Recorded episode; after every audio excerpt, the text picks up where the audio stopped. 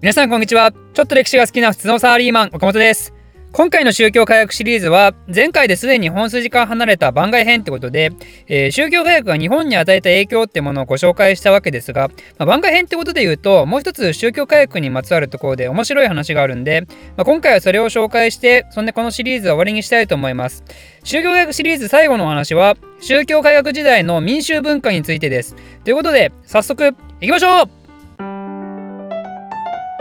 その時代に生きていた人々の生き方について見ていくことになりますが、実は宗教改革が起こる前の人々っていうのはキリスト教的であると同時に異教的なものに割と寛容な暮らしをしていたんですよ。いやそんなことあるかいって思いますよね。だって西洋ってずっとキリスト教が支配してるわけだし、カトリック以外の思想は異端としてすぐに排除されてきたり、むしろ相当排他的なイメージありますよね。でも一般文化レベルで見ると実はそんなことなくて、割と異教徒の文化も楽しんでるんですよ。キリスト教の中でも重要なイベントとして挙げられるのがイースターとクリスマスですけど、これも実はもともとは異教のお祭りなんですよね。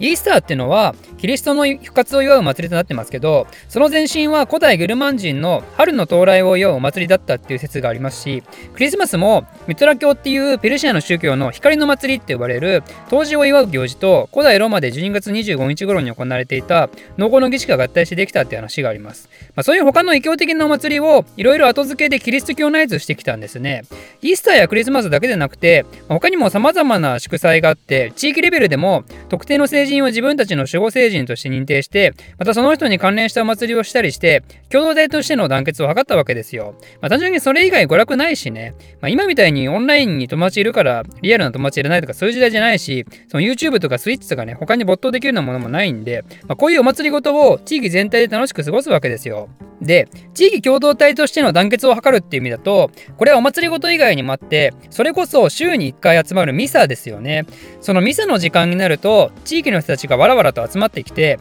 まあ、みんなでよくわからないラテン語の説教を聞くわけですよ。ただその中でもオルガンの音楽であったり、鮮やかなステンドグラスであったり、立派な製造画であったり、まあ、そういうのが組み合わさってミサの雰囲気を厳かにして、そんで信仰心が気づけばどんどん培われていくことになると、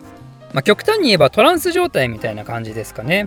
で、ミサの日って別にそれだけで終わるわけではなくて、民衆の人たちには大きな楽しみがあるんですよ。それは何かというと、なんと宴会、教会が主体となってその教区ごとに宴会をしていたようですね。その場で教会維持のための募金を呼びかけたりもしてたみたいなんで、まあ、それが目的なんでしょうけど、でも民衆の人たちからしたらそれが祭り以外の唯一の社交場みたいなもんなんですよ。さっきも言ったようにこの時代って本当に娯楽とかそういうものってないですから、別にご飯も美味しいわけでもないし、お金を貯めて贅沢できるわけでもないし、なんか何を考えながら人生過ごしたんだろうなって思っちゃいますね。なんか現代なら心の病気になっちゃいそうですけどね。まあ、目標もなく娯楽もなくなく日々無機質に働いて寝るっていう目標がないかどうかわかんないですけど、まあまあ、その救いのために宗教があったのかもしれないですけどね。とりあえずそんな日々を過ごす人たちからしたら、週一のそのいろいろな人と心置きなくおしゃべりしてご飯食べてお酒飲んでっていう場がですね、楽しくないわけがないと。だから基本的にミサっていうのは民衆からしたらカトリック信仰っていう意味以上に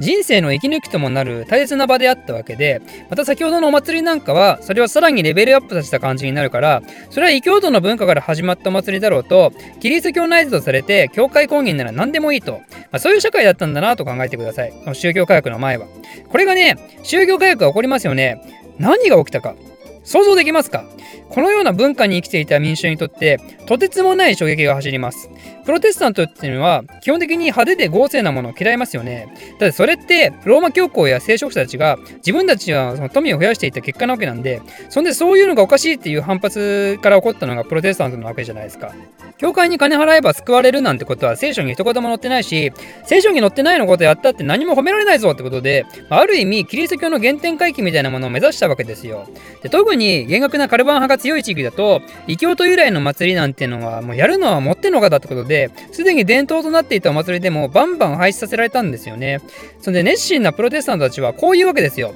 聖書を読めと。遊んでる暇があるなら聖書を読め。文字が読めないなら文字を学べ。カトリックのラテン語のわけわからない話で満足した気になるな。だからもうミサに行くな。聖書を読め。日曜日は自分の家で聖書を読め。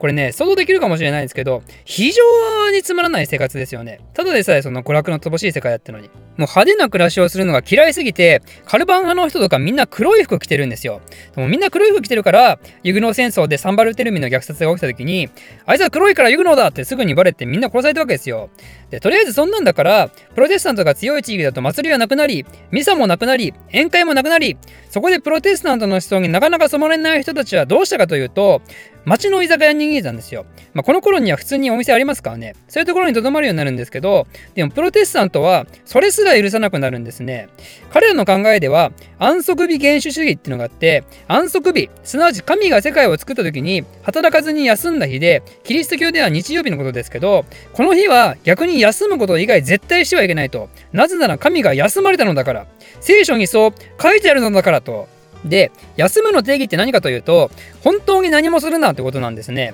仕事はもちろんダメ、娯楽も禁止と、居酒屋で友達と食べるのも禁止ってことなんですね。てか、そもそもオープンしてるそこの居酒屋、お前働いてんだろうってことで、居酒屋は日曜日に営業禁止っていうね、もう経済性度外視のとんでもない政策を出すわけですよ。こうすることによって、日曜日っていう、それまでミサがあって宴会があって、楽しいはずの日だったのが、ひたすらに暗く寂しい日へと変わってしまったんですよ。それが宗教改革がもたらした一つの側面なんですね。ちなみにイギリスでは、あまりの変化っぷりに人々は落胆して、安息日のことを陰鬱な日曜日って呼んでいたようですね。こういった状況にもちろん反発する民衆も出てくるわけなんですけど、最初は暴力的手段に訴えたりもしてたみたいですね。あとはプロテスタントによって破壊された偶像を修復したり、製造化を隠したり、まあ、そういう些細な犯行を繰り返していたわけですけど、でも国が国策としてプロテスタント推進をどんどん図り出すと、やはりそれももうままならなくなって、民衆はその後二極化するようになります。一つは、敬虔なプロテスタントとして教会に行き、プロテスタント方式でのお祈りを捧げる人たち、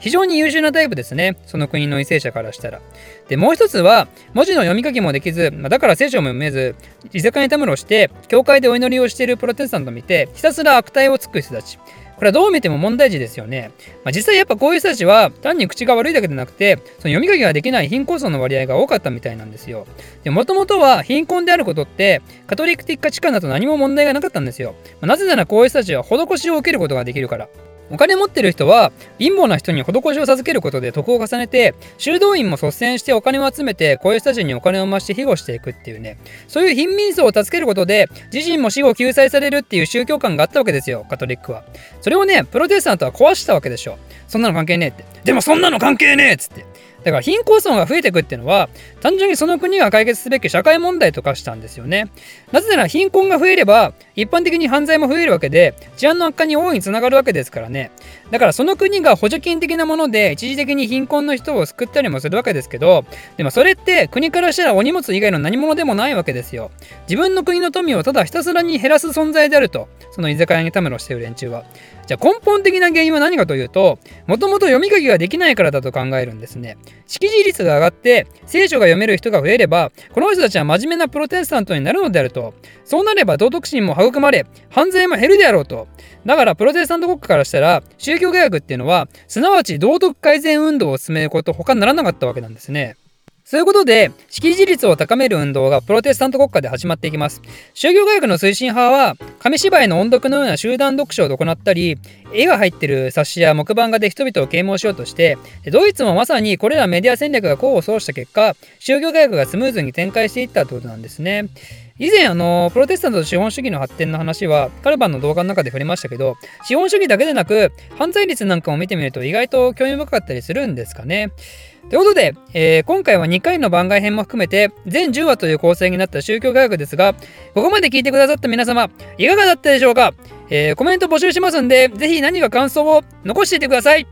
で、いつものように今回のシリーズの参考書籍を紹介しておくと、世界史リブレットっていうシリーズの一つ、宗教改革とその時代って本ですね。あの世界史といえば山川って有名な山川出版社の本なんで、内容はちょっとお堅いですが、宗教改革にまつわるいろいろな話が載ってますんで、深掘りしたい方はおすすめです。えー、参考書籍についてはこの宗教改革に関わらずブログでまとめた記事があるんで、まあ、気になる方は概要欄にリンクを貼っておきますんで、そちらから覗いてみてください。で、ここからはいつもの宣伝ですが、このチャンネルを金銭的にサポートいただける方を募集しています。えー、いろいろな特典を準備しておりますんで、ぜひ動画の概要欄にあるチャンネルメンバーの ユーアールエル からお願いします。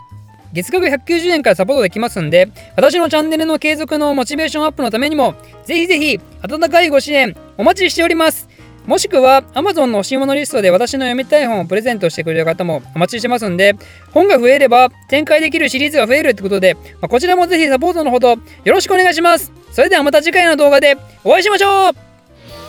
岡本、本を出しました。その名も聞いて覚える世界史年号ごひゃく。